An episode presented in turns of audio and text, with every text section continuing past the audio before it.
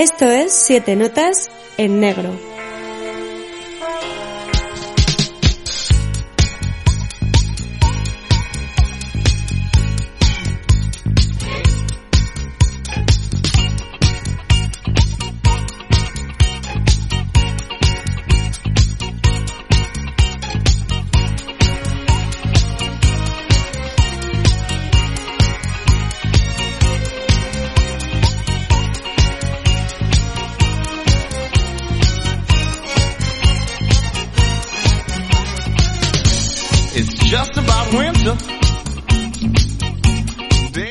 Todos y a todas, vuelven las sesiones doble de siete notas en negro. Y esta vez os proponemos un viaje hasta Nueva York, la ciudad que nunca duerme, y hasta el Festival de Cannes, de la mano de Joe Spinell y Caroline Munro. Empezamos en tan solo unos minutos, pero antes de nada, cerrad los ojos y escuchad esta maravilla que suena de fondo, esta Winterlove de Don Armando's Second Avenue Rumba Band, para que empecéis a viajar a ese New York de finales de los años 70, con esa quinta avenida repleta, repleta de cines de sesión continua. En nada volvemos.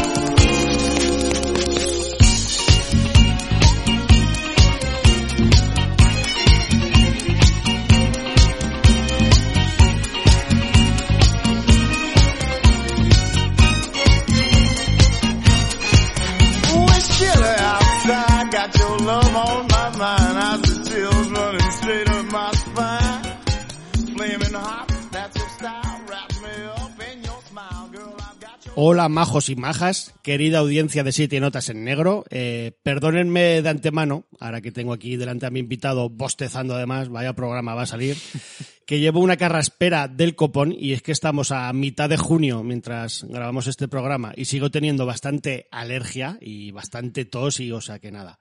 Lo primero eso, pedir perdón por los ruiditos nasales que vais a estar oyendo seguramente ahí de onda sonora durante todo el programa. Y bueno, nada, que volvemos con nuestro programa número 75, casi nada. Y sí, ya sabemos que últimamente estamos más relajados que con los programas.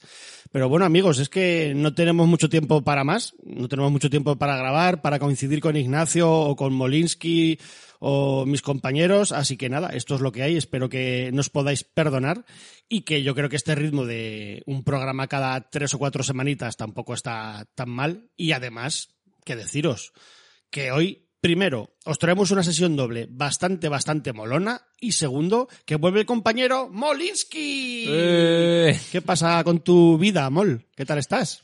Bien, pues currando, currando mucho como siempre, que eso es bueno. Encantado de estar aquí otra vez, que llevábamos mucho sin juntarnos. Sí, no, eh, hemos hablado, no, llevamos hablando tiempo y de hacer alguna otra sesión. Muchas Al- sesiones, otros siete notas, Sí, al- con pequeñas, con pequeñas pinceladas de, de algún, de alguna, de alguna temática de películas, pero no, joder, no nos, no nos juntábamos. No, no, no ha podido ser. Eh, intentamos sacar otra sesión, sesión doble que tenemos programada con, con Ignacio, pero voy a turno cambiado con él, entonces es muy chungo quedar, pero bueno. la cosa. Además, sesión que yo creo que hasta molaría ver con, con esta de hoy incluso. Eh, lo que dices tú, tenemos otro otros siete notas preparado pues de que tiene Bueno. que ver más o menos con, con el cine bueno ya lo, Sí. ya lo iréis ya lo iréis viendo y el Crocofest que hace poco estuve hablando con, con Pinker y ya me dijo cuando le venía más o menos bien grabar así que luego a micro cerrado Ahí no sé yo si me acabaré metiendo o no, ¿eh? sí, sí, sí, sí, Igual, au- igual comento alguna y poco más, ¿eh? Tienes que venir que eso va a ser maravilloso. Y, y oye, y que mm, lo dicho, que aquí estamos con otra sesión doble bajo el brazo, o mejor dicho, bajo el brazo de Molinsky. Eh, y, ¿Y qué nos traes ahí en tu juvenil brazo, ahí apoyado? ¿Qué, qué, qué dos carátulas veo por ahí sobresalir? Pues traemos una, una doble sesión muy ochentera, de principio de los 80, porque vamos a comenzar con Maniac, que está ahí en 1980 y al principio ya veremos que tiene mucho de, de slasher que se que fue muy eh, fue muy explotado en los 70 pero que está ahí a mitad de, de décadas entre los 70 y los 80 y traemos por, en doble sesión eh, se podría esperar su remake eh, que se hizo en 2012 que hablaremos también un poquillo de él que por lo menos a mí me, me gusta me gusta bastante Sí, sí. pero en lugar de, de traer ese, ese remake, le, le hemos dado una vuelta y traemos una película que se hizo dos, justo dos años después y que está protagonizada por, por la misma pareja protagonista, que es Joe Spinell y Caroline Munro, como es de The Last Horror Film o Fanático, creo que se, que se llamó aquí en España. Sí, Fanatic también en,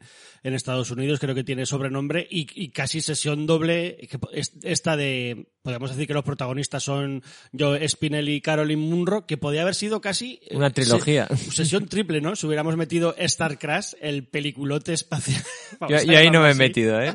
Hostia, pues es Es- divertido. que es del bueno de Luigi Cozzi, de ¿no? Luigi Cozzi, sí, eh, que es donde se conocieron eh, la pareja de mm, nuestra sesión de hoy y que ya veremos más adelante que quizás si no hubiera sido por esta peli, eh, que tanta gracia nos hace a muchos, ¿no? que la hemos visto con, con cerveza y con amigos, eh, si no hubiera sido por esta peli de culto, quizá no, no se hubiera hecho Maniac, ¿no? Por las conexiones entre que y la amistad que que congen, lo bien que congeniaron los dos actores y hubiera sido o al me- o si no se hubiera hecho yo creo que sí que hubiera sido algo distinta la película pero bueno no vamos a ir anda- adelantando luego iréis escuchando lo que os vamos contando sobre el tema porque sobre todo Maniac sí que creo que es una película que, que hay mucho donde rascar hay mucho donde Y muchas personas de, de las que hablar. Que De dentro, que de, dentro del género y, y del culto hay, tenemos a por lo menos a cuatro, a cuatro tótems. Sí, sí. Y Molinsky, Joe Spinell y Caroline Munro, o Caroline Munro, como la queráis llamar, dos actores de culto, eh, que me podrías decir poquitas frases, ¿eh? tampoco te voy a meter en mucho brete, eh, quién es Joe Spinell o, o- o por qué le queremos tanto los fans del, del género. Te pregunto Eh. sin prepararte ¿eh? ni nada para ello. Pues Joe Spinell, la verdad es que era un personaje en sí mismo y conoce a... La verdad es que eh, entra de eh, casi de rebote en, el cine porque eh, escribe un creo que le escribió una carta a su madre a, alguien que tenía conocido de, de Coppola para que le diese un pequeño papel en, en El Padrino porque era muy muy aficionado al, al cine Joe Spinell. Y entra allí consigue un papel y la verdad es que se hace con el cariño de todos ya digo que debía ser un, un personaje en sí mismo no y incluso creo que llega a ser uno de los que más cobra allí en el, en el rodaje de, del Padrino 1, ¿no? Eh, cobraba por, por cheques. Y poco a poco eso se va haciendo pequeños papeles en, en el mundillo, pues conoce a, a Sylvester Stallone, como, como veremos, ¿no? Por ejemplo, y participa también en, en Taxi Driver, Sí, sí. que como veremos, eh, Joe Spinell trabajaba de, estuvo trabajando un tiempo de taxista, que lo veremos en una de las, Una de, de la- las de las películas. de hoy. Y sí, pues eso va teniendo, eh, va teniendo pequeños papeles, como hemos dicho, en El Padrino, en Taxi Driver, eh, es amigo de, de, de- ¿De Fredkin ibas a decir? O... Sí, de Fredkin y de Steven Spielberg, incluso casi estuvo a punto de salir en, en Tiburón. Y eso, poco a poco va teniendo papeles y conoce a, conoce a William, a William Lustig, el director de la película, y pronto entablan una, una amistad eh, increíble por su, por su afán al, a las películas, al cine y, y quedaban para, para ver dobles sesiones de, de explotación en, en la, en la mítica eh, calle 42 de, de Nueva York. Bueno, que luego hablaremos un, un poco más, ¿no? Y Caroline Munro, pues lo mismo, es para los aficionados al género. Eh, ha realizado. La verdad es que yo pensaba que había realizado más películas, ¿eh? No, La verdad es que no, que no tiene tantas. Mar- marca mucho por, por- por la belleza, creo yo. Pero sí, es un poco también como Bárbara Clapton, ¿no? Que luego la recuperaron un, un poquillo más, ¿no? Como, como figura de culto. Y eso, pues comenzó, eh, comenzó haciendo un... He visto un pequeño documental también de ella, ¿no? Entonces, eh, como que hizo una publicidad muy joven de, de tabaco en, en un cartel publicitario y era eh, como la primera mujer, ¿no? Que hacía ese tipo de, de anuncios y llamó la atención de la Hammer que la contrató para la, la película la a mí me parece una maravilla esa película de con Christopher Lee eh, Drácula 1972 Ujú. que es así un Drácula un poco en pues en la época de los 70 no en la época hippie psicodélica hippie, y demás Un poco más psicodélico, sí, la verdad es que sí. y eso, pues a partir de ahí hace películas como, eh, como el viaje, el viaje dorado de Sinbad, creo que se llama, ¿no? Que es una de, de sus películas más míticas. Una maravilla con John Philip Lowe ahí, o sea, cojonudísima. Esa película es, es, es impresionante. Además hace un buen uso del stop motion esa película.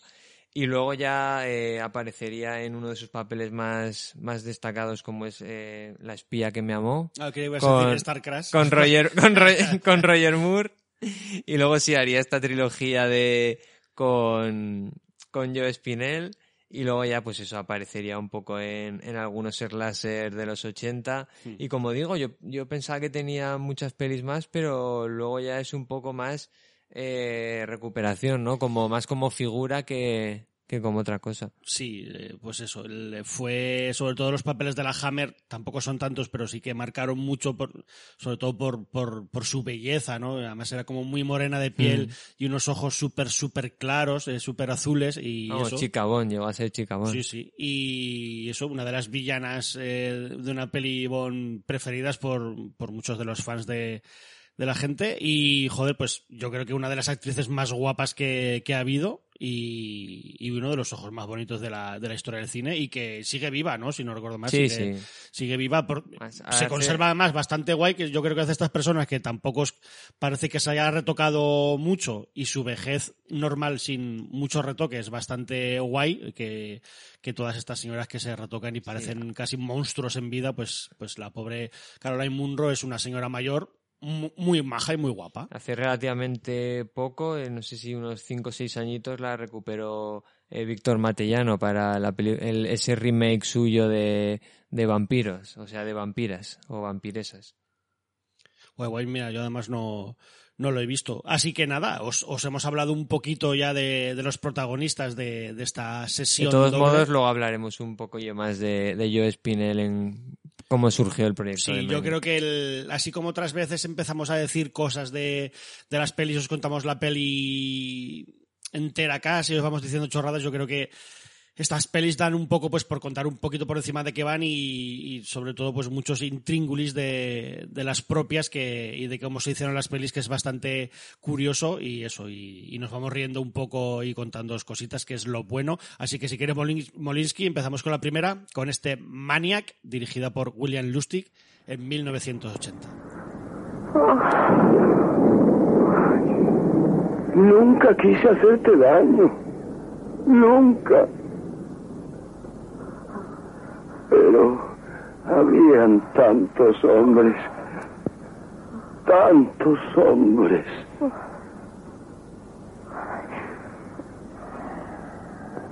¿Por qué? Porque te daban unos dólares. Ellos no te querían. Yo sí te quiero. Únicamente yo. No me mates. No me mates. Frank, no me mates. No, no, no voy a matarte. Solo te voy a guardar para que nunca más te alejes de mí.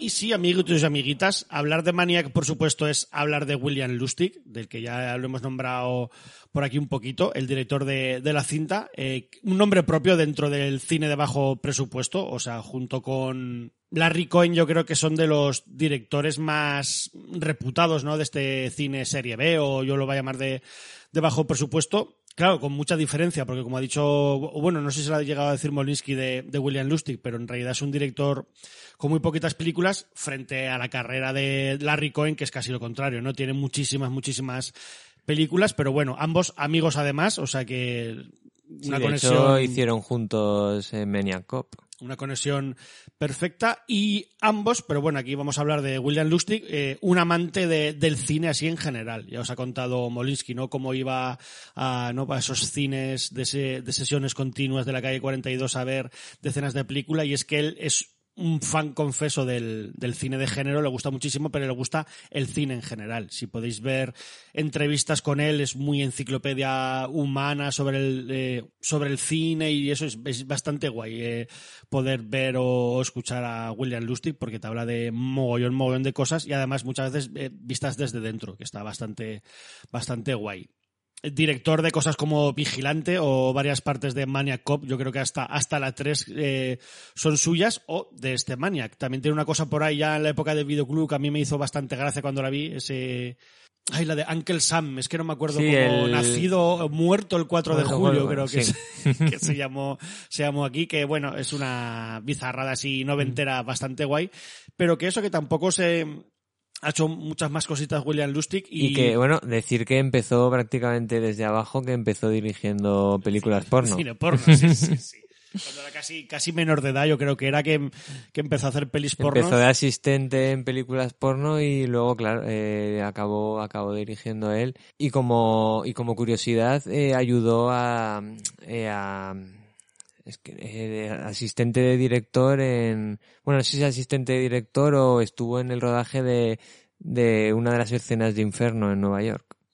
Qué guay. Sí, sí, además eso lo había leído en, en algún lado y creo que por eso tenía, luego, o sea, siempre ha tenido ¿no? un poquito de relación con, con Argento. Sí, de hecho los planos aéreos eh, se los cedió Argento en, en este Maniac de su película de Inferno. De hecho, bueno, ya veremos también que hay más conexiones con Maniac y Argento. Siempre hay alguna conexión más por ahí que no pudo llevarse a cabo. Y más cosas de William Lustig, por ejemplo, pues imaginamos que no, no ha seguido eh, dirigiendo, entre otras cosas, porque está bastante centrado en su compañía Blue Underground, en la que se dedica a editar en, antes en DVD, ahora también en Blu-ray, pues películas de culto en la- a la que les meten en mogollón, mogollón de extras. De hecho, si vais al IMDB y veis la buscáis la carrera de William Lustig, eh, le dais a productor y claro, ahí sale la cantidad de eh, cosas que tiene producidas para Blue Underground en, en torno a pues los making ofs, ¿no? El making of de esta peli, de esta, de la otra. Blu-rays que sí que son un poco caros, pero que, por ejemplo, Maniac, la versión que hemos visto Molinsky y yo, es una, una copia de Blue Underground, creo que de, de su aniversario y viene repleta, repleta de extras, eh, pero muchísimos, muchísimos, eh, dos o tres comentarios eh, con él, con Tom Savini, con historiadores del, y fans del cine de, de género. Y viene con audio y subtítulos en castellano. Que como mínimo los subtítulos yo creo que hace ya bastantes años que lo suele meter la gente de Blue Underground. Ahí os dejamos esa pues esa nota por si os queréis adquirir, esta película y si no pues la, la buscáis como mejor os parezca. Yo creo que hay una edición de estas piratongas aquí también en España. Sí. Pues bueno, yo casi merece más la pena que os gastéis un poquito más que, que le deis dinero al señor ese de Resen o de su puta madre, así que Así que eso. Decir que eso, que William Lustig estaba de asistente de producción en una peli que se llamaba The Seven Ups, y es ahí donde conoció a Joe Spinell, eh, que ahí tenía un papel de matón, y debía ser el único del elenco, esto lo ha dicho el propio Lustig en, en alguna entrevista que vi, que hablaba con, con Lustig y con, con gente del, del equipo. O sea, como que los demás eran, pasaban de ellos y este siempre estaba, era muy atento con ellos, era súper majo y enseguida congeniaron. eh, ambos porque amaban el cine de terror, eh, así que como Molinsky como yo y las horror movies eh, se hicieron amigos, ¿no? Es, es así. Y cuando Spinell em, eh, ya no trabajaba, eh, se juntaban pues eso en la calle 42, iban a ver películas y decir que eso, que en la calle 42 eh, en, en los años 70 había como 10 cines eh, con sesiones dobles eh, que las ponían en sesión continua desde las 8 de la tarde hasta altísimas horas de, de la madrugada y ahí estos señores se pasaban pues la vida pues viendo pelis, hablando y se hicieron súper Super colegas. Ya y me con- gustaría a mí estar con Bolisky todo el día viendo películas en sesión doble, la verdad. Y contaban que eso, que viendo en una de las... Porque claro, ahí te comías de todo. Películas, películas, vamos a decir, malas y menos malas. Y en una de ellas, como que llegar, eh, estaban hablando entre los dos y ya dijeron, y si hacemos nosotros nuestra película, yo qué sé, algo tan, tan malas no lo podemos hacer, ¿no? Algo bueno puede salir de ahí, ¿no? Y entonces ya eh, comenzar un poco eso, dice, vale, pero yo me, me molaría involucrarme en el, en el guion y protagonizarlo yo, yo de Spinel, ¿no? Y de ahí surge un poco la, la historia, ¿no? De sacar este Maniac adelante. Yo además te- le escuché a Lustig que, que empezaron y claro, es que no tenían ni un, ni un- tampoco sabían muy bien cómo hacerla, aunque habían estado ya, ambos estaban metidos dentro del mundo del cine, pero hacer una peli de cero les, les suponía un, un reto de la hostia, además sin dinero. Se ve que Lustig eh, puso la pasta que había ganado del cine porno, que eran 30 mil dólares. Mm. Eh, Spinell puso eh, los cheques que le habían, le habían ido dando Ah, por el mientras hacía- padrino. bueno, mientras cruising, era, eran los de cruising, al menos eso dice el Lustig, que eran 6.000 dólares. Eh, y un amigo de Lustig, eh, Andrew Garroni, que luego ya veremos que es bastante importante también eh, para la filmografía de, pues de Lustig y de y fue muy importante en Maniac, eh, puso 12.000 pavos que acababa de recibir de una herencia. O sea que eran 48.000 dólares más o menos que se transformaron en lo que hoy podemos, o sea, podemos ver eh, como, como Maniac, que es bastante... No, pero bastante luego vendría Sí, un- luego- una parte importante luego- para pero- poder sacar adelante el proyecto, ¿eh? Luego ya seguiremos con, con eso. sí que Con es eso no creo sí. que hubieran hecho mucho. Eh, como ha dicho Molisky, eso, para el guion ellos pues combinaron como eh, muchos asesinatos en serie de los años 70, filias que tenía, eh, los problemas de la niñez. eh, yo creo que metieron un poco cosas de, de psicosis, ¿verdad? Eh, y, de, y de Norman Bates. Sí, un y lo que quisieron que- era como darle un poco de trasfondo al, al, al asesino. Lo que dices, un poco psicosis, el rollo psicótico del,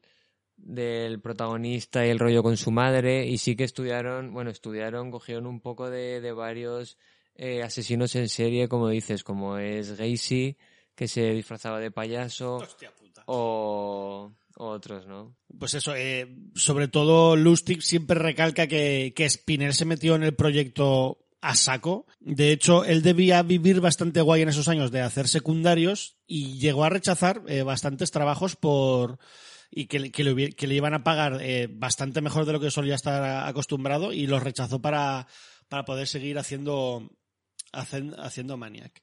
Pues bueno, ahí estaban, ¿no? Eh, armando las ideas, ¿no? Ya tenían guion, Lustig y Spinell eh, tenían un poquito de dinero, pero necesitaban pues más cosas, porque por ejemplo, el- los efectos especiales, porque detrás de los efectos especiales tenemos a, a uno de los genios, ¿no? Del, del maquillaje internacional, ¿verdad, Molinsky? Está aquí el señor, señor Mol, hoy Molinsky iba a decir, joder, ¿te imaginas? Está aquí el señor Tom Savini en los efectos especiales de, de Maniac, casi es nada. una parte muy importante de, de la película porque mínimo dos escenas claves eh, están son o sea, vienen de, de su mano, ¿no? También es curioso que es muy famoso que Sabini ha renegado un poquillo, ¿no? O ha hablado mal de, de la peli, pero bueno, a mí me da la sensación de que, de que está un poco más calmado ese asunto porque en los extras de, de Maniac el- hay audio comentarios suyos, hay un trocito en el que habla de la peli, no sé, yo creo que es algo de lo que no está eh, contento del todo porque dice que fue un trabajo muy extremo, incluso le pareció desagradable alguna de las escenas, pero bueno, yo creo eh, eso que ya no está tan hater como estuvo hace años que renegaba un poco de la Y peli. también un poco las maneras de rodar, como fue así un poco... Un poco eh, guerrilla. Estilo guerrilla de graba y vámonos, como luego comentaremos, pues igual también Eso por es eso. una maravilla. Decir eso que em, a través de Richard P. Rubinstein, que era uno de los productores de Dawn of the Dead de, de Romero, eh, una película que además eh, maravilló a William Lustig, eh, consiguieron el contacto de, de Savini,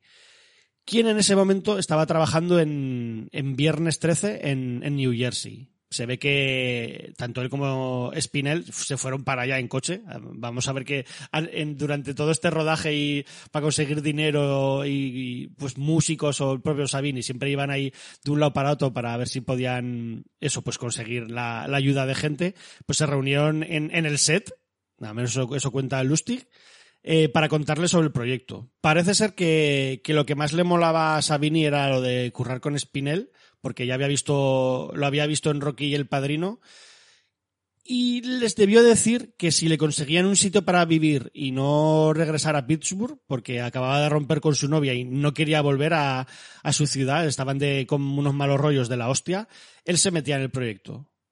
Es así como, o consiguieron no tener un apartamento en Nueva York, eh, que es en- e incluso en el que trabajó el propio Tom Sabino, Sabini haciendo los props y las pruebas para, para la película. Y es así como se metió en el proyecto. O sea, muchas veces ya vamos a ver que todo lo que pasa en Maniac son, es buena suerte, casualidad, y joder, así es como salió esta película y cómo salen las cosas. Eh, una razón más de lo de la, de lo de la buena suerte, que, so- que Sabini tenía un busto suyo, ¿no? Una cabeza suya, que creo que era cabeza, además de, de Dawn of the Dead, creo, no estoy seguro. Y le iban a operar de la tocha en breves en, en Nueva York. Se va a hacer una rinoplastia, pues me imagino porque no le gustaba su puta nariz y se le iba, se le iba a operar. Y dijeron, y dijo, joder, pues mira, justo tengo una cabeza que ya no me va a servir más porque es que esa nariz ya no va a ser la mía, la de la cabeza. Entonces, si queréis, pues la, la destrozamos y así es como utilizaron la, la cabeza de, de Sabini. Algo que cuenta Sabini en los extras de, de esta edición de Blue Underground es que ya no sé si en el estreno de en la calle 42, pero sí en uno de los pases de Maniac y que se le acercaron dos chavales jóvenes, muy jóvenes, con carpetas, folios, maletines, hojas y que le reconocieron, "Eh, es usted Don Sabini y tal." Y estuvieron hablando con él, dice que unos tíos súper súper majos y y les dijo que fueran a ver la peli, que Maniac era, había hecho los efectos especiales y que les animaba a ver la peli. Pues bien, estos dos chavales eran Robert Tapper y Sam Raimi, que justo estaban en, en Nueva York pues busca- buscando financiación para, para poder terminar eh, Evil Dead. O sea que me parece, me parece cojonudo. Joder, que se, se tenían que haber juntado, ¿no? Y haber hecho ahí una, una peli entre, entre todos. Está muy guay. Otro de los factores importantes en Maniac, al menos a mi modo de ver, que, que también pasa en el, en el remake, como lo veremos, es la música. Eh, una música bastante rarilla, sórdida a veces, en otros ratos del film con notaciones bastante tristonas, no sé, es bastante peculiar que creo que funciona muy bien. Eh, y lo curioso es que la primera intención de Lustig y Spinell era que la banda sonora fuera de Goblin. Y os, he dicho antes que debía ser un fan acojonante de, Argento, el William Lustig. Y de hecho, eso, ya habían estado en contacto, en contacto con, con Argento y Goblin, pero al final, porque, bueno, porque se pretendía que Argento fuera productor también de Maniac y porque querían que su mujer eh, fuera una de las protagonistas. Pero bueno, eso es algo que ya hablaremos un poquito más, más adelante. Al final, no sé, yo no he leído en ningún lado por qué, ni lo dice en, en- las entrevistas ni en los documentales. Eh, yo cre- bueno, sinceramente yo creo que por problemas económicos, porque no tenían un, un puto clavel, eh, o se habían quedado sin dinero, no pudo ser. Entonces, eh, Jay Chataway, que era un productor musical que ya habría producido alguna banda sonora, eh, vio en Mania como su oportunidad, ya no solo de producir, sino de poder realizar su primera banda sonora, o sea, hacer la, la música. Y de una forma tan sencilla es como se metió. Y también creo que es un, un tipo que ha, que ha seguido siguiendo la estela de Lustig y ha, ha seguido haciendo sus, sus bandas sonoras. Y aquí ya te digo que para mí lo hace, lo hace que muy, te muy cagas. buena. Es muy, es muy chulo. Y en este punto es Molinsky en el que, joder, pues que, que casi tenemos a Daria Nicoladi trabajando aquí en, en Maniac. Hubiera sido cojonudo, ya hubiera sido tutto bene. Como decimos, sí, estaba eh, pensado que Argento fuera productor, que le hubiera dado un, toque más, más italiano si cabe a esta película, porque es, eh, tiene mucho de, de ese giallo y fantástico italiano mezclado con el slasher, ¿no? Eh, le hubiera dado un toque más italiano igual que a ese remontaje de del Amanecer de los Muertos de, de Romero, ¿no? Que hizo, que hizo Darío Argento con, con música de Goblin. Y sí, eso se estaba, estaba pensado que el papel de, de la chica protagonista, de esta fotógrafa, Bueno, que aún no hemos empezado a hablar de, de la película, pero Ay, bueno, luego, luego comentaremos que yo creo que los que nos estén escuchando ya, ya la habrán visto. Eh, estaba pensado que lo interpretara la que era eh, en su momento la mujer de, de Argento como Daria Nicolodi, ¿no? Pero por problemas de rodaje, porque en ese momento estaban rodando Inferno, como hemos comentado, eh, acabó en la producción eh, Caroline, Caroline Munro y con ello eh, una parte muy importante para poder sacar el proyecto adelante, Ya como era el entonces marido de, de Caroline Munro, Jude Hamilton, que era un productor y prácticamente puso todo el, todo el presupuesto ¿no? de, de la película. Sí, sí, ellos cuentan que, mm, bueno, pues como hemos dicho antes, aquí es donde entraba un poco Star Crash, que se hicieron súper amigos en, en Star Crash, sobre todo porque él estaba muy, al ser una producción tan cutre Star Crash, él estuvo muy pendiente de Caroline Munro, iba casi siempre en, en- en bolas y él dice que pedía abrigos y, y algo para toallas para que la taparan, que no estuviera nunca así. El tío debe ser un caballero y, y lo quería todo el mundo, ¿eh? tanto amigos como amigas, o sea, le- debía ser un tío excepcional. Y se hicieron súper amigos. Y se ve que esta gente no sabía qué hacer y había una convención de Fangoria en, en Nueva York o, o cerca de Nueva York, no recuerdo ya. Y se ve que se fueron, cogieron el coche, se fueron ahí, ya no sé si incluso... eh, eh, o sea, Joe Spinell y Tom Savini creo que fueron los que, los que fueron a visitarla. Eh, y pues eso se lleva muy bien. Y es ahí, pues como dice Molinsky, estaba su marido y le, le contaron la historia y el tío dijo, vale, yo os doy la pasta, que además les debió dar eh, 200 mil dólares, o sea, les debió dar un, un pastón porque no podían terminarla si no empezarla realmente y dijo pero pero claro le tenéis que dar un papel un poco más grandote ¿no? a, a mi mujer Mm. Me imagino sería algo así y por eso lo que en un principio iba a ser un papelito más pequeño para Caroline Munro, pues, pues bueno, a ellos, a ellos les beneficiaba, imagino, salía en, en los pósters su nombre y pues bueno, y tampoco está mal verla un poquito más en pantalla, porque no vamos a, a engañar, joder. Y de hecho, una anécdota muy guay, tú esto no sé si te lo has visto, alguna entrevista que hay a Caroline Munro en, en los extras de la edición de Blue Underground, que cuenta que cuando estaba ya en el, en el proyecto, estaban rodando Maniac, que William Lustig una noche se la llevó a la calle 42 a ver Halloween de, No, no lo había escuchado. de Carpenter y que le dijo, estate atenta, eh, vamos a ver esta peli porque esto es el cine, el nuevo cine de terror y nosotros tenemos que ir por, por este camino. O sea que me parece súper, súper guay, súper guay. sin Halloween no, no tendríamos este Maniac. Pues sí. Y bueno, ahora ya está, yo creo que están ya todos los miembros, ¿no? Aquí ya tenían dinero, tenían los actores, eh, grabar, pues bueno, como casi todo iba a ser, como has dicho tú, yo creo, rodaje de guerrilla y pidieron cosas para, permisos para grabar, pero aún así se los saltaron muchos de ellos, así que cuéntanos, Molinsky, de qué va un poco este, este Maniac, si quieres. Pues tenemos a este Francito, que interpretado por interpretado por, por Joe Spinell, que es un, un hombre, pues eso, con problemas, con problemas mentales, un, un loco que conoceremos que, que están causados un poco por trauma infantil, ¿no? De, de abuso de, de su, de su madre o, o, maltrato, ¿no? Por, por así decirlo. Y eso es un hombre que vive solo, que vive solo en Nueva York y vamos descubriendo poco a poco que se dedica a, asesinar mujeres y, y a cortarles la, la cabellera y ponerlas en, en, en maniquís, ¿no? Que tiene en su casa, un poco como Sí, sí. para, para preservarlas, ¿no? Para, para siempre. Y que básicamente es eso, la peli además, ¿no? Y es que ya está.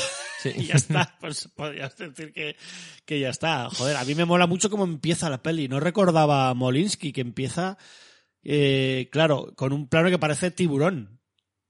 Pero, Sí, empie- y de hecho creo que ellos han reconocido que es como un homenaje a, a Spielberg y a Sí. Tiburón.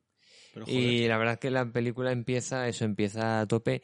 Y viendo un poco las escenas eliminadas, eh, había un primer montaje que, que a mí no me hubiera disgustado tampoco, ¿no? Y sí que se recupera un poco en el remake, que es eh, eh, una secuencia de, de este Francito conduciendo, ¿no? Hacia, hacia esa playa y la como la cámara siguiéndole desde dentro del coche y con la música de fondo un poco adelantándose a, a Drive, ¿no? Por ejemplo, Sí, del sí. amigo Nicolás Winding Refn.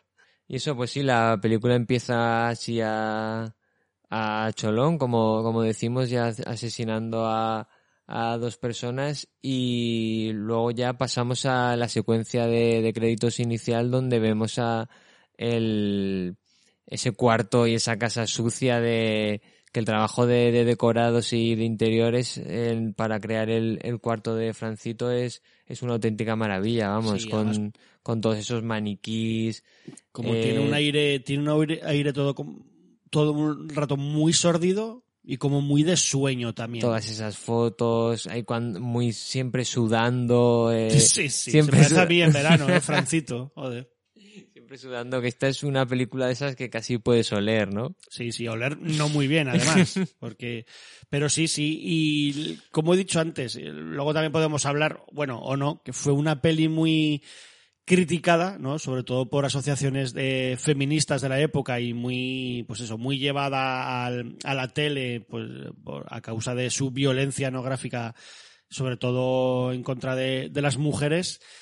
Pero, joder, es que yo creo que se quedó mucho la gente con eso, que sí que llama mucho la atención y porque les, yo creo que les sabía un poco malo, ¿no? Que se confundieron como una defensa, ¿no? A este asesino con realmente con, con mostrar ese mundo interior que tenía el, el asesino. De hecho, bueno, me voy a adelantar, pero yo creo que es que algo que todo el mundo conoce. Al, eh, al final, quiero decir, el asesino tiene lo que, lo que merece. Entonces no, no, no entiendo muy bien cómo, cómo se pudo confundir. Y igual es eso, igual es que realmente lo que, lo que es más turbio de todo es que veamos, ¿no? Esas ensoñaciones que tiene él, eh, esas paranoias, a veces que no, no sepas muy bien si, si es verdad o no lo que está pasando, si, Claro.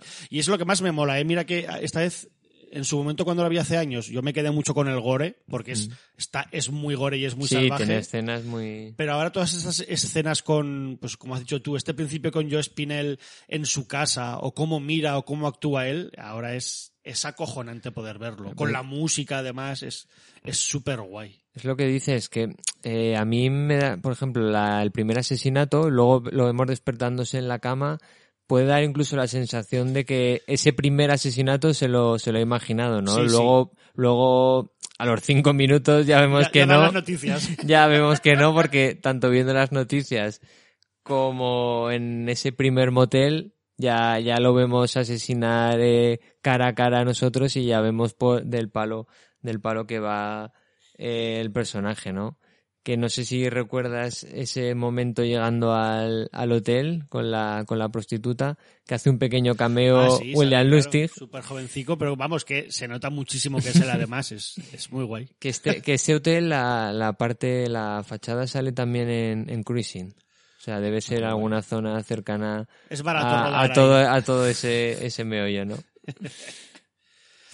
Básicamente es eso, ¿no? Lo que es le, un poco, más o menos, la película. Es Y si- y- eh, un poco una mezcla entre los asesinatos eh, y luego un poco la vida interior, vamos a decir, de, de este asesino de Francito. eh, y luego un poco como parece que se puede redimir cuando sí que parece que ha encontrado un poco de amistad, ¿no? Con, con una mujer, que será el, en este caso es el papel de Caroline Munro, pero bueno, como nos mostrará cómo todo eso se vuelve a ir otra vez a, a la mierda. Y No sé, me parece una película muy dura, a día de, sigue siendo muy chunga a día de hoy, que joder, pues que está bastante guay. Gracias a Molisky por haberme recordado esta peli, la verdad. Sí, que incluso puedes, ya no sé si llegar a empatizar, pero sí que puedes llegar a sentir algo de, de pena, ¿no? Por el, por el personaje de, de Francito. Sí, sí, o sea, yo creo que sí. Y ya te digo, yo eso es un poco lo que, lo que supo mal en su, en su época, pero es que, no sé, también pasaba incluso en Psicosis, ¿no? También, y en, en, en otras películas, y yo creo que darle un background a, a un personaje negativo eh, no creo que signifique nada malo. No, Igual que es eso, que es que en esa época la gente no estaba tan, tan no acostumbrada. estaba, tan, no estaba tan acostumbrado y sí que no- mm, yo tampoco lo veo de recibo ver a- como un ataque a, a la mujer, ¿no? Este, este, el asesinar mujeres, ¿no? Porque es algo que se ha explotado en el género de terror y sobre Sí, todo sí, en el slasher y porque un asesino en serie no mata a mujeres porque sean mujeres, ¿no? Quiero decir, mata porque tiene la, la necesidad de matar, ¿no? Y además este personaje tampoco tiene ningún modo super eh, modus operandi que veremos, ¿no? Quiero decir, está en la playa, mata a la chica y al chico, luego eh, va eh, luego sí que acecha un poco a las dos chicas estas que salen en el en el en el metro, así hablamos un poco de una de las de las escenas de las escenas clave, no sé si te parece esta escena Sí, esta sí. escena del metro que fue bastante complicado para poder grabar eh, sin permisos, ¿no? Para Bueno, poder grabar en el metro vacío y al final lo consiguen, que- ¿no? Creo que tenían permisos para grabar en una zona que no iban a dar mal, pero los tíos se saltaron eh, eso y eh, creo que eh, no sé si Garroni o algo estuvo pues a, los que les tenían que vigilar les estuvo le dio un poco de esquinazo tal y, y se fueron los otros por otro lado a grabar por otras zonas que no que no les dejaban. Pero joder una escena súper súper chula. Que no sé y, si- y una de las escenas más chulas y no es y no es nada de sangrienta ni Que no sé si te pasa a ti, pero yo, eh, por ejemplo, la he visto dos veces esta semana la peli para el programa y las dos veces no, no sé cómo matan a la, a la chica, no, no, no me acuerdo cómo Pues la mira, van a matar. yo tampoco O sea, si- siempre, por ejemplo, eh, se esconde, se esconde en el, en el váter Sí. y siempre digo, ahora le clava el cuchillo por detrás de la pared. Pero claro, o sea, está grabada con un tiempo y se da ahí un, se da ahí un- una tranquilidad para, para llevarnos. Incluso ya guay. pensamos que está, que está libre la, la misma persona, la misma actriz piensa que está libre y es cuando, Claro, cuando que matan, ¿no? una vez ya, a toro pasa ahora de que sabemos tantos intríngulis ¿no? dentro de la peli, es que el, el que se haya grabado a- en modo guerrilla, ¿no? Eh, casi todo, o gran parte del metraje, yo creo que, le- claro, es que al final no creo que lo supieran, ni creo que eh, si ellos hubieran podido hacerlo de otra forma, seguro que lo hubieran hecho, pero creo que al final les beneficia, ¿no? Les beneficia mucho, parece todo, es que da miedo porque parece todo muy real. Y es que es eso, es que estaban grabando eh, de Strangis y está súper en el hospital creo también que, que grabaron de o sea que no creo que no pidieron permiso para grabar fuera del hospital y creo que por ejemplo ahora eso está prohibidísimo me parece ¿eh? O sea que joder pues que les, les salió Cuando, bastante bien cuando salen de la discoteca el personaje de Tom Savini Hmm. y la chica que se está intentando ligar está grabado ahí en, en diagonal desde la otra acera. Y Sí. es- es- Se nota. Bueno, bueno, otra de las escenas claves, ¿no? En este caso sí que por el, por el gore, que es pues la cabeza de la que os hemos hablado antes, de- famosa de Tom Savini, que creo que él se disparó a él mismo, me parece, me parece, y una escena en el que, pues claro, ahí no había permisos, lo que hicieron creo que es disparar sí, un que, arma de sí- verdad. sí que disparó él mismo porque era el único que, que había, que había disparado, Que había disparado en la en, guerra, la, en ¿no? la guerra, sí. Pues, eh, pues eso, grabaron, él se reventó la cabeza, una toma, ¿no? No hay Pegaron más. disparo y no, y no vamos. Y se piraron, creo que metieron el arma a un, a un coche o luego la tiraron, y, y la cabeza creo que la tiraron al, al río o algo así, y se tuvieron que ir echando hostias, pues porque acababan de disparar un arma de fuego en, en un parque de, de las afueras de, de Nueva York. Es bastante potente. Y oye, ¿y tú qué piensas de ese girillo que hay, no? Como hacia mitad de peli, es lo que he dicho yo, ese intento, ¿no? De redención del personaje de, de, Sí, de es que Spinell no- no- con, con esa amistad que parece surgir con, con una mujer, con el personaje No- de... no me acuerdo cómo se llama el personaje de, de Coraline Munro. nos da un poco de, de aire, ¿no? En la película, porque eh, ya eh, pediremos per- pedimos perdón por estar dando tanto baldazo de, de escena en escena, pero más o menos es que esta primera primera mitad, eh, más de la primera mitad, yo creo que unos 50 minutos eh, son asesinatos de, de Joe Spinell, ¿no? Vamos intercalando entre asesinato y un poco introspección, introspección de Joe Spinell en, en su casa, ¿no? Como hemos visto, empezamos en la playa, luego despertándose sudoroso en, en la habitación, luego vamos al motel a- con, con esta chica, ¿no? Y es cuando, un poco a los 50 minutos de, de película, cuando, cuando ya lo vemos un poco, incluso vemos la luz del día, ¿no? Que es cuando le capta esta protagonista haciéndole una foto en el, en el parque, ¿no?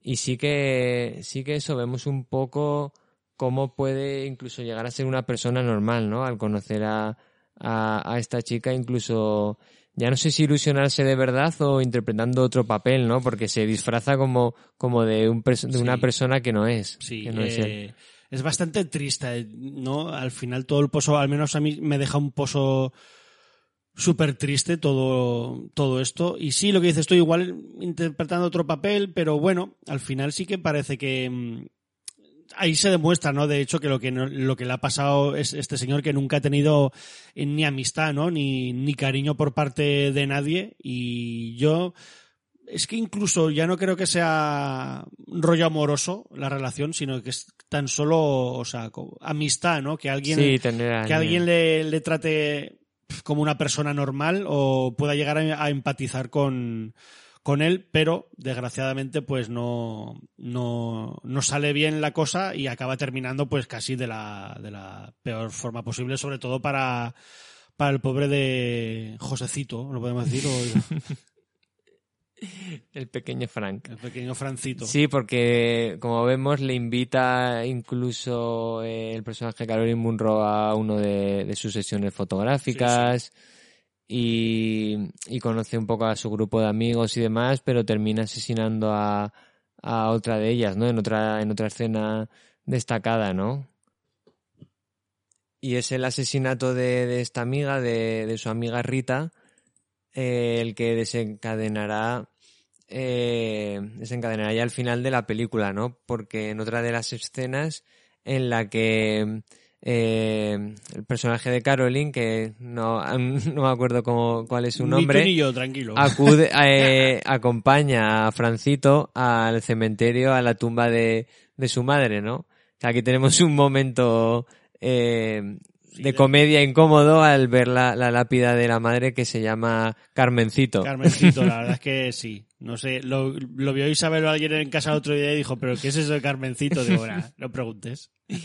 Y eso, mientras le están dejando la- la- las flores en, en la tumba, eh, empieza como a darle unas migrañas, muy migrañas muy fuertes a, a Frank y, y se le escapa, ¿no? Como que ha, que ha asesinado a Rita y es cuando, cuando Caroline comienza a, eh, comienza a escapar y contra todo pronóstico se, se, se zafa, ¿no? Sí, Consigue, sí, fácilmente, consigue- contra todo pronóstico y fácilmente. consigue escaparse, ¿no? Y es cuando tenemos aquí el momento, ¿cómo lo has apuntado? Momento Carrie. Momento Carrie, ¿no? Total, totalmente, ¿no? Que es cuando, diría momento Carrie y un poco Fulci, ¿eh? Sí, Poco podría ser también. esa cara, sí, sí, sí. Que, que aparece, sale la, la madre de, de debajo de, de la tumba, ¿no? Y, y le agarra, le agarra a Frank como esa escena de, de Carrie. Que esperemos, espe- yo espero traerla, traerla pronto por el podcast también, ¿eh? Sí, sí. Y lo que dice Mo- Molinsky, esto desencadena ya el, el final total de, Que hay tres finales, ¿eh? de la película y de y de y de Maniac y de y de Francito. Yo estoy todo el rato con Josecito, joder, Josefcito lo iba a llamar como el director. Eh, y eso y pues el señor vuelve a su casa y en lo que creemos que una venganza venganza por maniquís le acaban arrancando la cabeza, ¿no? Que es una auténtica maravilla esta escena también, está ¿eh? hecho que para el poco dinero que debía tener eh, Tom Savini está, está hecho que, que te cagas, pero bueno. Porque eh, vemos a todos los maniquís, de repente se convierten en, en, en las actrices, en las actrices verdad- reales asesinadas. Y eso, comienzan a desmembrarle y terminan por, por arrancarle la cabeza. Sí, sí.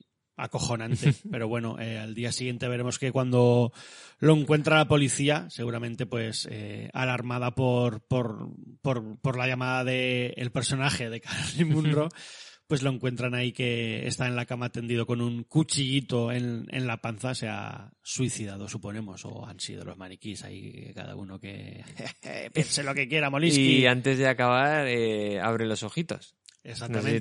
No.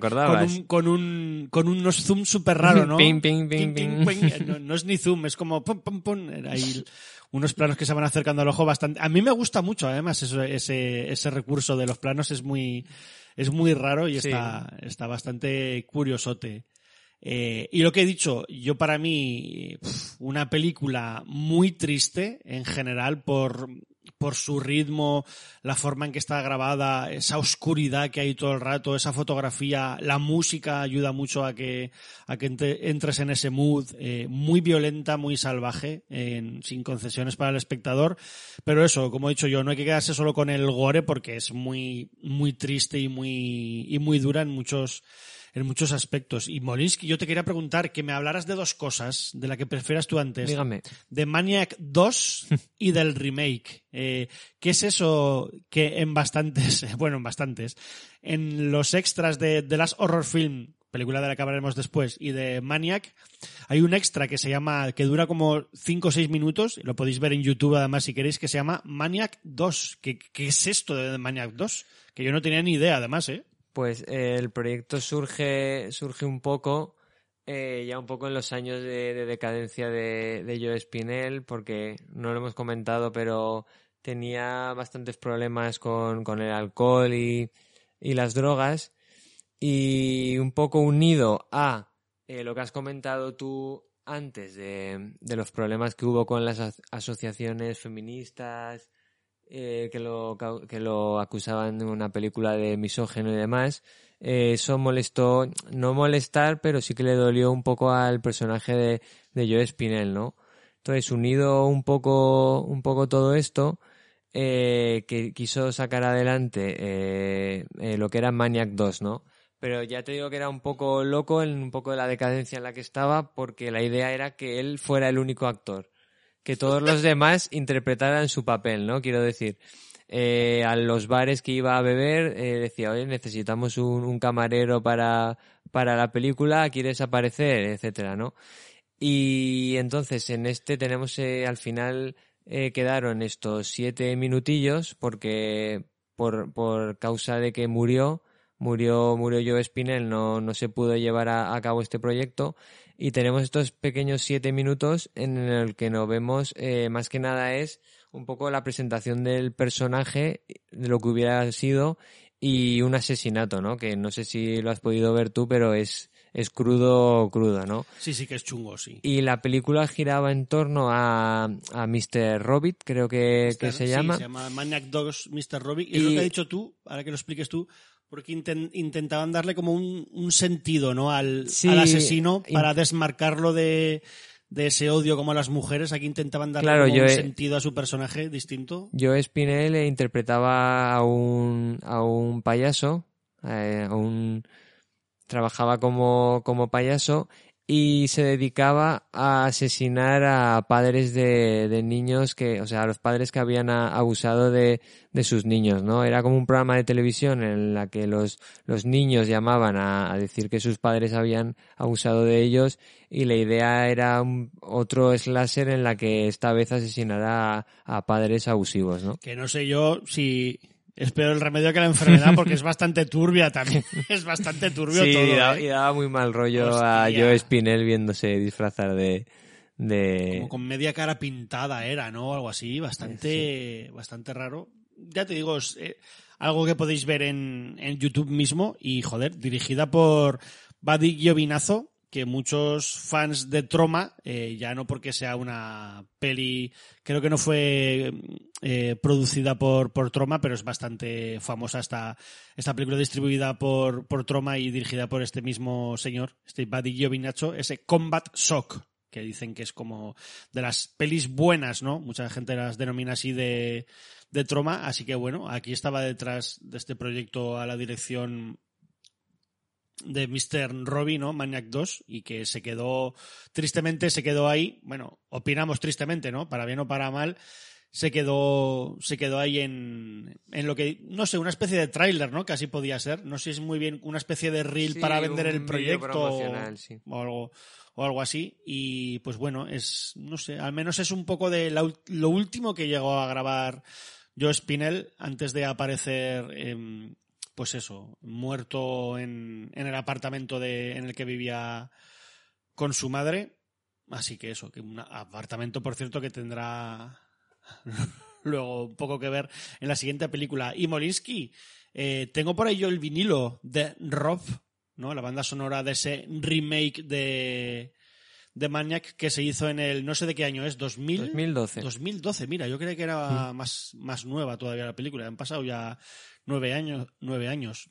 Remake que ya no sé si produjo, pero desde luego sí que está protagonizado por Elijah Wood y que sorprendió a mucha gente en, en Sitges, por poner un ejemplo, y que gustó mucho, creo yo, a los fans del de la original y del cine de género en general. Yo para mí, ya te digo, me compré incluso la banda sonora porque me pareció espectacular y una peli muy guay. Joder, una peli que daba miedo aquí el señor Frodo, ¿eh? O sea, es que muchas veces le ha dicho la, la, la peña que, que tiene cara de loco. Y hostias, sí, tiene cara de loco. Aquí se demostraba, lo, lo hizo muy bien. Tú eres más fan que yo incluso, creo yo, ¿no? De este, de este remake. Sí, ya no sé si por el cariño que le tengo de que la verdad es que yo entré, entré por ella, ¿no? O sea, quiero decir, yo vi primero este, este remake antes de ver la, la original. Pero sí que le, que le reconozco bastantes aciertos, ¿no? Porque eh, la película viene producida por Alexander Aya, que, que, vamos, solo hay que ver sus películas para ver que es súper fan de este Maniac, ¿no? De hecho, en, en su ópera prima Alta Tensión podemos ver un poco el personaje de, de ese camionero en la, en la escena inicial con la cabeza cortada, como tiene algo de, de ese póster de, de Maniac Sí, sí. y como una de las escenas en la que la, la protagonista se esconde en, en uno de los baños de la gasolinera está claramente inspirada también en, en este Maniac original, ¿no? Entonces este remake, eh, yo lo veo un remake hecho con, con mucho cariño y que, y que tiene muchas cosas en común, tiene muchos detalles, eh, eh, muchos detalles de, para los aficionados a, a la película original y que busca darle un, un toque, un toque nuevo, ¿no? Tanto por la banda sonora como por ese uso de, del punto de vista de, del asesino, ¿no? Y que, como dices, tiene, es otro tipo de violencia, un poco más actualizada, más de otra década, pero es igual de, de gore y, y de, y de sucia, ¿no? Sí, sí, o sea, yo, mira, no, no la he podido rescatar para, para grabar el programa, pero igual me la, quizá me la veo alguna de estas noches porque después de tanta panzada de Maniac, eh, me apetece ver el remake ahora para ver qué, qué onda tenía esta peli, que no la recuerdo del todo, pero me flipó mucho. Cuando la vi en su momento me, me dejó bastante catacroker en el, en el asiento. Estaba muy guay. Por cierto, director, lo estoy mirando ahora y no me he dado cuenta, este Frank Culfon, que, que es el de Parking. Eh, peli que, que me gusta, que me gusta bastante, la verdad. Creo que no ha vuelto a hacer algo así que me convenciera del todo, pero bueno, mira, ya con estas dos pelis, mis dieces para, para él. Decir que Lustig también aparece como productor de, de este remake, pero él ya ha comentado que, que más bien es algo para quedar bien. Se hace mucho en Sí, este porque tipo está de, basado de en, en su producciones. película. Él le dio el visto bueno a la película, le dijeron que si ponía nombre del productor, él dijo que sí. Debió estar un día en el rodaje, nada más, y en las, en las presentaciones de Cannes y Sitges sí que estuvo Lustig también, pero bueno, eso que puso su nombre para el proyecto me parece guay, no habla mal del remake, o sea que adelante. Y yo, tanto Maniac, tanto Maniac, eh, us- necesito escuchar una cancioncita, Molinsky, y beber un, un poco de agua. ¿Te apetece pues? Dale. Pues nada, vamos a poner Maniac. Que, claro, ¿cuál vamos a poner la canción de Michael Sembello, que se hizo famosa por ser parte, pues eso, de la, ya lo sabéis todos, por ser parte de la banda sonora de Flashdance. Y eso, que los creadores de la canción, Sembello y Denis Matkowski, eh, por fin desmintieron hace ya unos años que, que su canción estuviera, estuviera mm, influenciada por Maniac, eh, por la peli, eh, porque siempre ha corrido y corrió ese rumor, ¿no? Casi una leyenda urbana, ¿no? Eh, cinematográfica, que esto es, era así.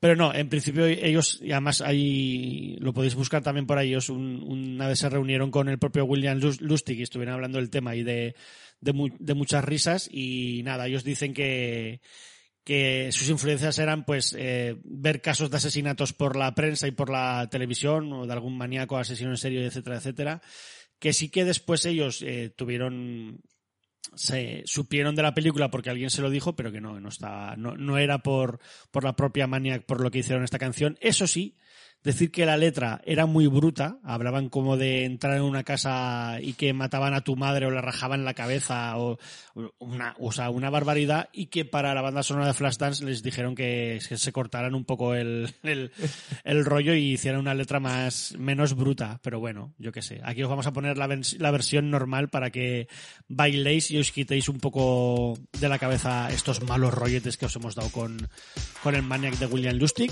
Así que nada, vamos con el Maniac de Michael Sembelo.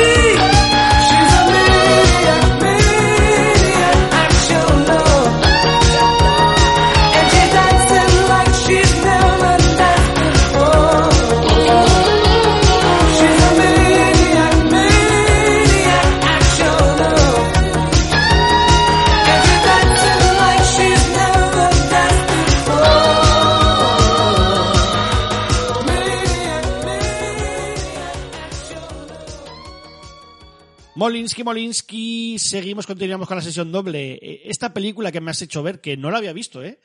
La conocía, creo yo, de pasada, una peli que nunca he visto y había pasado de ella, eh, y que me he tragado, y me ha parecido cuanto menos curiosa. No voy a decir que me haya flipado, pero me ha parecido curiosa. Este, The Last Horror Film, ya hemos dicho antes de fanático o fanatic, eh, cuéntame, eh, no sé, ¿qué hacemos viendo esto? Y que, cuéntame lo que quieras. Película, lo voy a decir, de 1982, dirigida por David Winters. Hola, mamá. ¿Cómo estás? Hola. Has llegado pronto. ¿Cómo estás? Estoy bien, claro que sí. Tengo el billete y me voy al sur de Francia, al Festival de Cannes, mamá. Y voy a hacer una película con Jana Bates.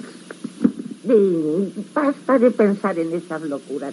Te vas a alterar otra vez. Te he preparado pasta con carne, no comes bien. Necesitas proteínas y no soñar tanto. No sé por qué hablas de soñar tanto. Solo quiero hacer una película con Jana Bates. Ella no creería que mis ideas son tan locas. No está bien que pienses solo en Jana Bates día y noche. ¿Por qué no te contentas con solo trabajar el taxi? Porque tengo talento, mamá. Voy a ser un gran director algún día. ¿No sigues a tu madre? Nadie. Nadie se interpondrá en mi camino. Yo creo que esta película es, es ideal, ¿no? Para, para, para soltar un poco después de haber visto la Maniac original y yo creo que es una peli para ver entre, entre amigos y aficionados al, Sí. al género del terror y echarse unas risas, ¿no? Y casan bien, ¿eh? Realmente casan bastante bien por, por muchos temas que podemos ir viendo y que incluso podíamos, se podía decir, podía ser hasta una precuela, ¿no? De Maniac, de cómo vemos cómo se va volviendo loco este, Como un, este tipo. no como sé. un Cien Pies Humano 2, ¿no? Con Sí, mucho sí. metacine. Sí, sí, sí, sí, sí, sí. Y esta película, ¿por qué la hemos traído? Pues aparte de porque tiene el- a los dos personajes protagonistas, como hemos dicho antes, eh, es que porque surge directamente de- del éxito de, de Maniac, ¿no? Que aunque hemos dicho que tuvo mucha controversia con ese apartado eh, feminista y con toda la violencia, etcétera, eh, la verdad es que fue un, un éxito de, de recaudación, ¿no? Sí, sí. Y entonces, visto el, ese éxito que, que tuvo por parte de Jude Hamilton, que hemos dicho que era el, el productor máximo de la película, eh, tuvo la, la idea de, de llevar a cabo otro, otro proyecto, ¿no? Entonces empezó a escribir el, el guion junto a, a David Winters, que fue el, el, El director. el- finalmente el director, ¿no? Y la idea de este, de Jude, de Jude Hamilton, era grabarla, eh, aprovechar que se celebraba ese año el, el Festival de Cannes, y la idea era grabarlo allí de lo mismo, de, de guerrilla, Seguimos para, con- seguimos con la guerrilla. vamos. para ahorrarse el mayor presupuesto posible, Hostia. ¿no? Y de paso pegarse unas vacaciones allí. Fiestorra, pues, no está, no está ni tan mal, te pegas un fiestorro en, en Cannes y te grabas una peli que puede ser un éxito o no. Joder, yo, por, ahora que has nombrado David Winters, que si os suena un poco el nombrecillo, pues actor, bailarín, coreógrafo, eh, que podéis ver en esa maravilla que es, y siempre será West Side Story bailando, que en los 70 empezó a dirigir cosas para TV, luego dirigió en la película concierto de Alice Cooper, Welcome to My Nightmare, eh, y luego haría esta de las horror film, ¿no? Casi como su estreno realmente en la, en la dirección pura y dura. Y que si os suena un poquito más el nombre es que porque ha dirigido, bueno, realmente ha dirigido cosas un poco mierdas, bastante menores, pero en el 86 nos regaló, y lo voy a decir regaló porque es una película que me hace mucha gracia, Trashing, una película de skaters que, que me flipa mogollón. Son los 80 hechos, hay película casi. Y eso, que yo desde aquí os recomiendo, os recomiendo verla. Y aquí tenemos a esta gente, ¿no? Molinsky, eh, con, con un pastón de, de la hostia. Y creo que de hecho que la peli se la, se la debieron ofrecer a William Lustig, el productor este, no recuerdo el nombre, y, y les dijo, les dijo que no. Creo que porque estaba ya inmerso un poco en lo que en empezar a escribir vigilante, me parece, y porque yo creo que decía, no, mira, eh, esto igual no es algo muy serio, mejor que, mejor que no. La verdad es que no, que no había escuchado nada, pero creo que si no se graba en las calles de Nueva York, William Lustig no, No no, compra, ¿no? No sale de ahí, ¿no? El cabrón, hostia. Pues eso, el, este The Last Horror Film, de, diréis, ¿de qué va el señor Fanlo? Pues mira, yo muy fácil te lo voy a explicar en, en, en unas pocas líneas. Aquí el señor Spinell hace, da vida a Vinny, que ya me flipa el nombre, un taxista, vamos a decir, algo rarillo de Nueva York, Que como hemos dicho, realmente estuvo trabajando Sí, de, sí. de taxista de joven. Que, que vive con su madre en, en un castillo, no, vive con su madre en, una, en un pequeño apartamento Perdón, de... perdón que te corte, pero eh, perdón que te corte otra vez, pero es su madre la que Sí, sale en la película. Es algo bastante triste, de hecho, ¿eh? porque es, es su madre, es la madre de Joe Spinell, y es el apartamento de su madre, Mm.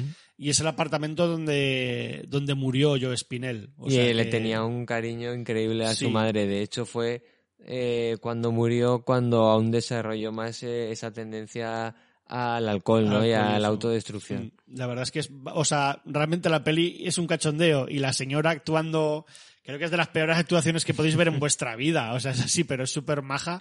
Que le ofrecen macarroni Sí, al sí. principio y al, y al final otra cosa, el hijo. Da bastante pena eso, saber cómo lo que pasó todo después es bastante catacroker, pero bueno. Ahí podéis ver, ¿eh? ese apartamento realmente es en el que falleció el pobre Joe Spinell. Eh, ahí tenéis, eh, tenéis ese datico. Y eso, un taxista algo nerd, friki de Nueva York, que su sueño es ser un importante director de Hollywood, no un productor de Hollywood, y, y que su admirada Jana Bates, eh, aquí Bates han metido de todo, ¿eh? Eh, una actriz por la que siente una devoción absoluta, eh, bueno, devoción o obsesión, vamos a ir a claros, pues que ella protagonice su, su película soñada. Y realmente eh, de esto va la peli. Eh, de ahí se va a Cannes, al Sí, festival. porque está, pro- está Tampoco sabemos, o sea, coge y se va. Es que me quedé un esta, poco. esta ah, actriz bueno. va a, esta actriz va a presentar su, su nueva película ahí en Cannes, ¿no? Hostia, Entonces, ¿Sabes cómo se llama la nueva peli, la peli que presenta? Scream, ¿no? Scream. Y que, pero se ve, es que esto lo, lo vi, lo leí no sé dónde, alguien, alguien muy friki hablando del tema de esta peli.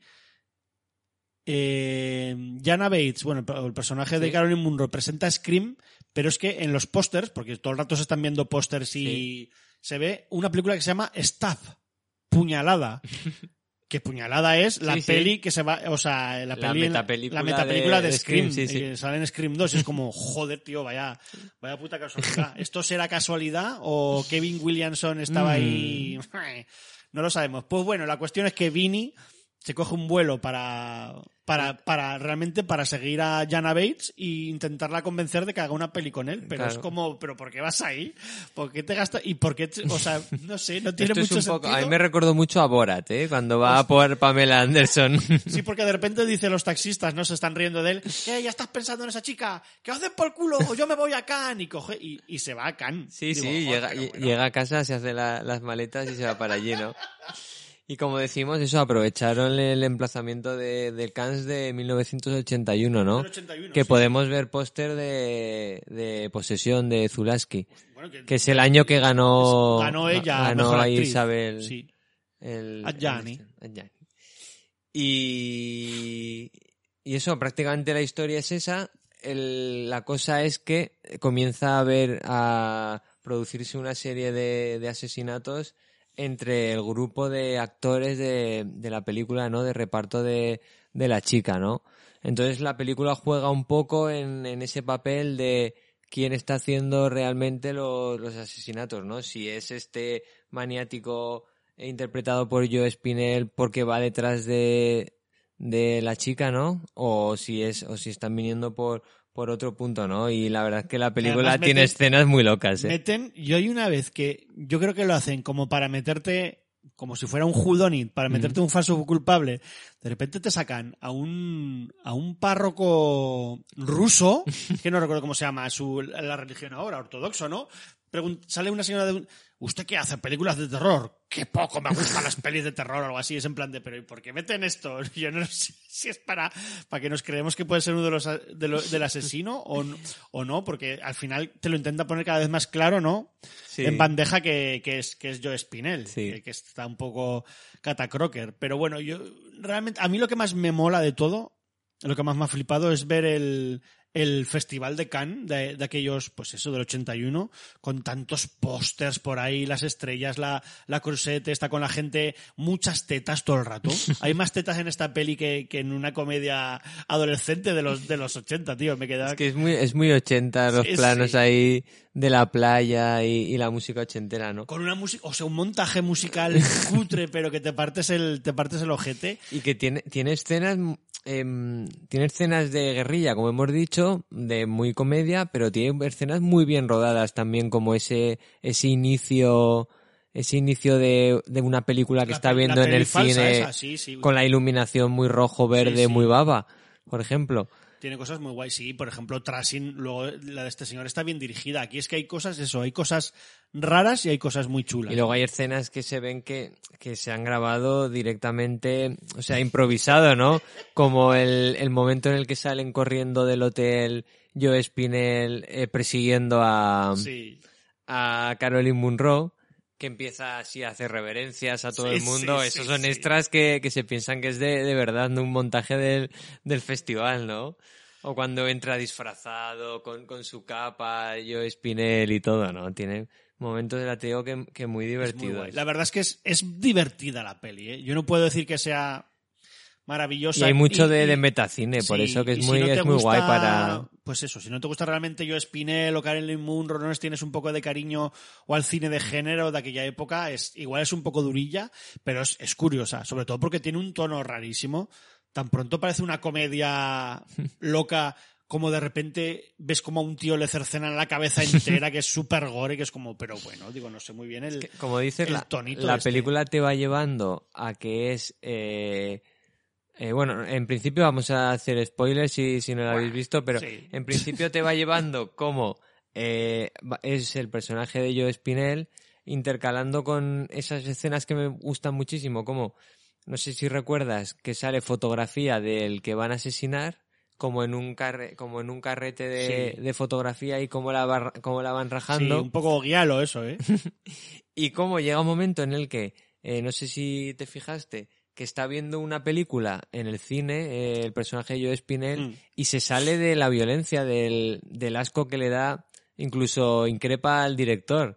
Entonces te das cuenta de que él no, no puede que no sea él el asesino, sí. ¿no? Porque le impacta demasiado la, la sangre y la violencia real, ¿no? Yo salvo un momento en el que sí que él llega a entrar cuando se está duchando, terminándose de duchar, ¿no? Caroline Munro, bueno, Jana Bates, entra a su cuarto con una botella de Moet Chandon, Sí, sí. pero la rompe y la amenaza. Ahí sí que digo, hostia, puede Claro. ser el asesino. Yo creo que igual sí que es él. Pero por lo demás es un personaje como que yo le cogí mucho cariño Sí, eh, a, es como un... a Vinny. Ya te digo, me recordó un poco, Con- Mr. con la un camisa- poco Mr. Bean Sí, Borat, sí, ¿no? Con la ¿Sabes? camisa abrochada hasta arriba, hasta arriba y hola, el, el pelo repeinado. Quiero que hagas una peli conmigo. Digo, pero ¿qué peli va a hacer esta señora con esas pintas contigo? Ay, es súper majo. No, no sé, la verdad es que es, es muy chula. O sea, es muy chula la peli, sí. Igual es un poco exagerado, pero a mí me ha parecido No, muy- sí, ya te digo, para guay. verla un poco... Si eres fan de Maniac y de, lo- y de la figura de estos dos actores y yo qué sé, para echarse unas risas entre amigos está muy bien. Es Ya que eh. hay algún montaje de estos videocliperos en la playa que se le llega a caer hasta un helado en las tetas a, a una, luego no sé qué, eh, tía saltando en, en, en bañador, otras en tetas. Digo, pero hostia, qué, qué guay. Es lo que dice Molinsky, o sea, si eres fan del género, es súper disfrutable. O sea, es una maravilla ver a, aquí a Spinell, de verdad. Como con un tono a veces más cómico y otro también más, más de, más de loco. Hay una escena en la que se proyecta la cara de Caroline Munro sobre él y se empieza a abrir la camisa. Es como de repente algo súper sí. raro, pero es, es, es muy chulo eso. Y está pintada la cara chulo. de blanco Sí. con ropa de con ropa de mujer en lencería. Ese momento es muy sórdido.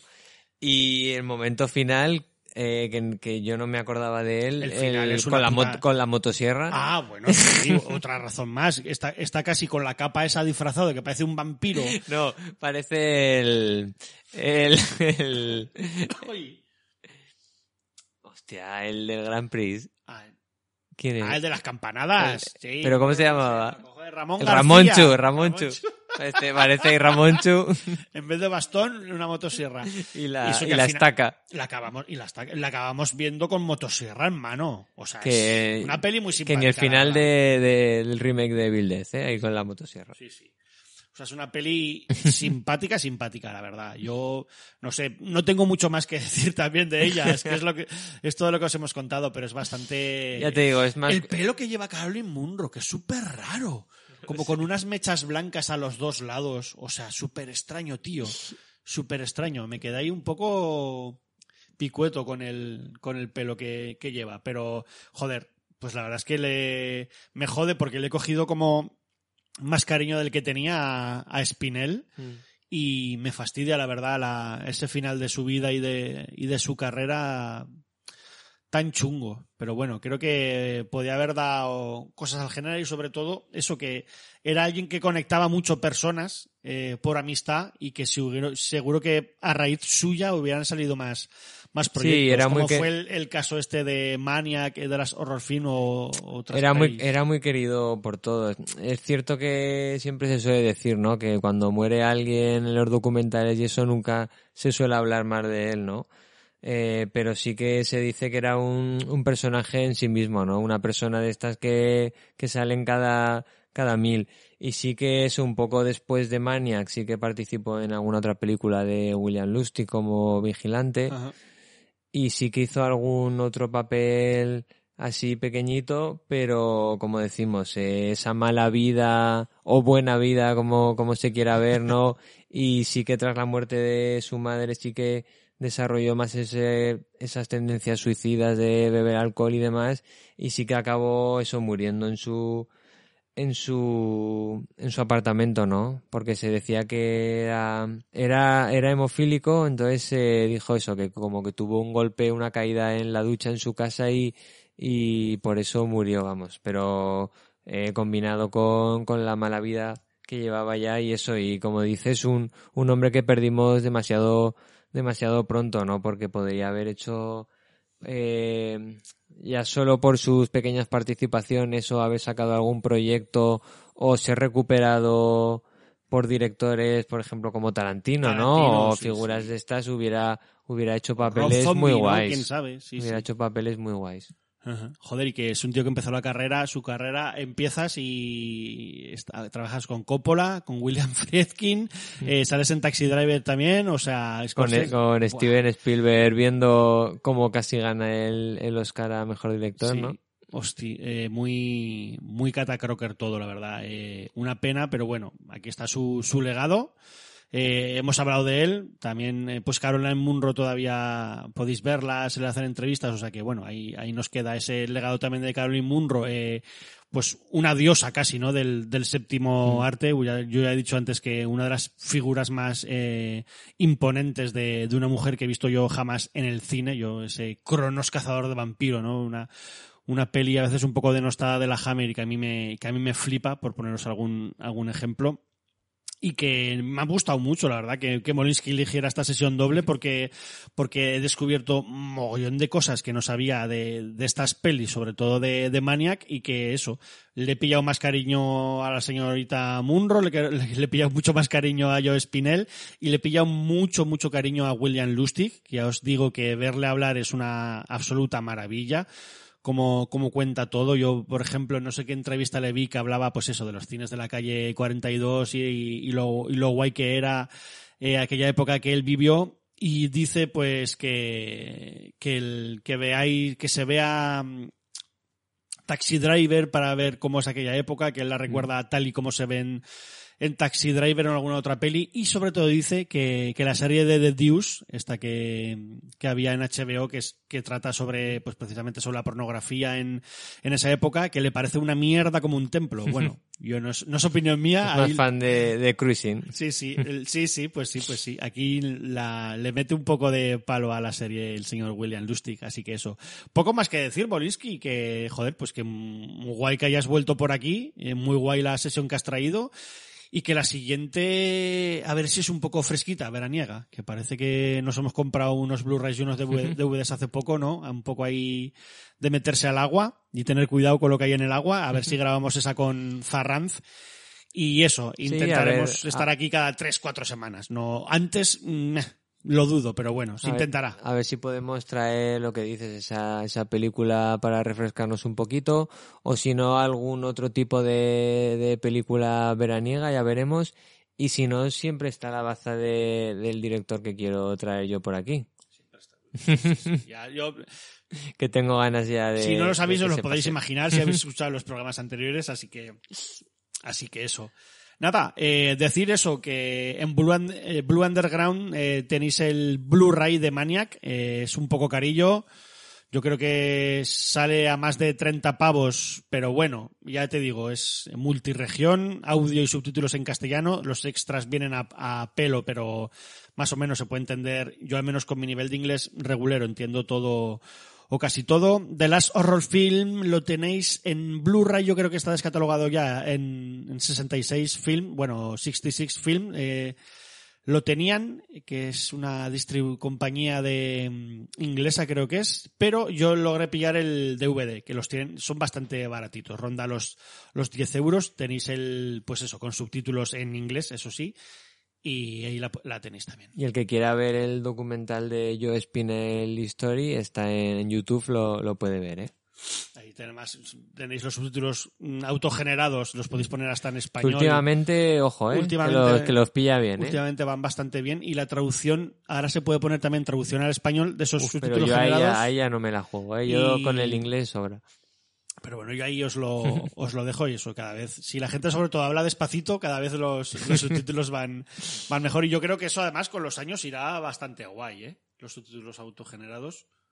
Yo creo que sí. Y que incluso un reproductor lo pongas y te lo pueda Sí, sí, te va pillando la, la voz bastante Ajá, guay. Así que eso. Pues bueno, después de estos pequeños desvaríos, amigos, amigas, eh, nos vemos pues eso, en dos, tres, cuatro semanas a lo sumo, que ya sabéis que tenemos redes sociales, somos Cine y otras drogas en Twitter, Instagram y Facebook, aunque ya casi no entremos, que en Letterbox también os podéis buscar como Cine y otras drogas, podéis buscar al señor Molinsky en Letterbox y agregarle, o a mi persona, que creo que no sé cómo soy en Letterbox, la verdad. Soy Fulcio, Mr. Fulcio o... o- Si no lo sabes o tú. Iván Fanlo, no, no. A ver, lo voy a mirar aquí en directo. Perdónenme ustedes, que ahora os lo digo.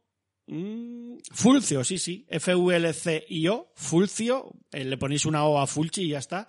Ahí estoy en Letterboxd. si Y yo ahí en Moliedades, en Instagram, que últimamente le estoy dando más que a, que a Twitter. Ah, pues bien, bien. Este- Es que el Instagram mola, mola bastante, Molinsky. Así que nada, ya sabéis, siete notas en negro en iBox, Spotify y plataformas de podcasting. Que nada, que muchas gracias por escucharnos y eso. eh, a los que últimamente no nos dejáis eh, comentarios, pues muchísimas gracias. Sus queremos y que nos vemos en un ratito. Os vamos a dejar con una canción. Yo quería poner una canción de Depeche Mode que salía al empezar la- esta peli que hemos hablado, la última de las horror film, pero me ha dicho Molinsky que metiera este High Wire Es que está de Jesse. Frederick y Jeff Koz, así que nada, venga. Nos vamos a dar un bailoteo y nos vemos en nada. Hasta luego. Adiós.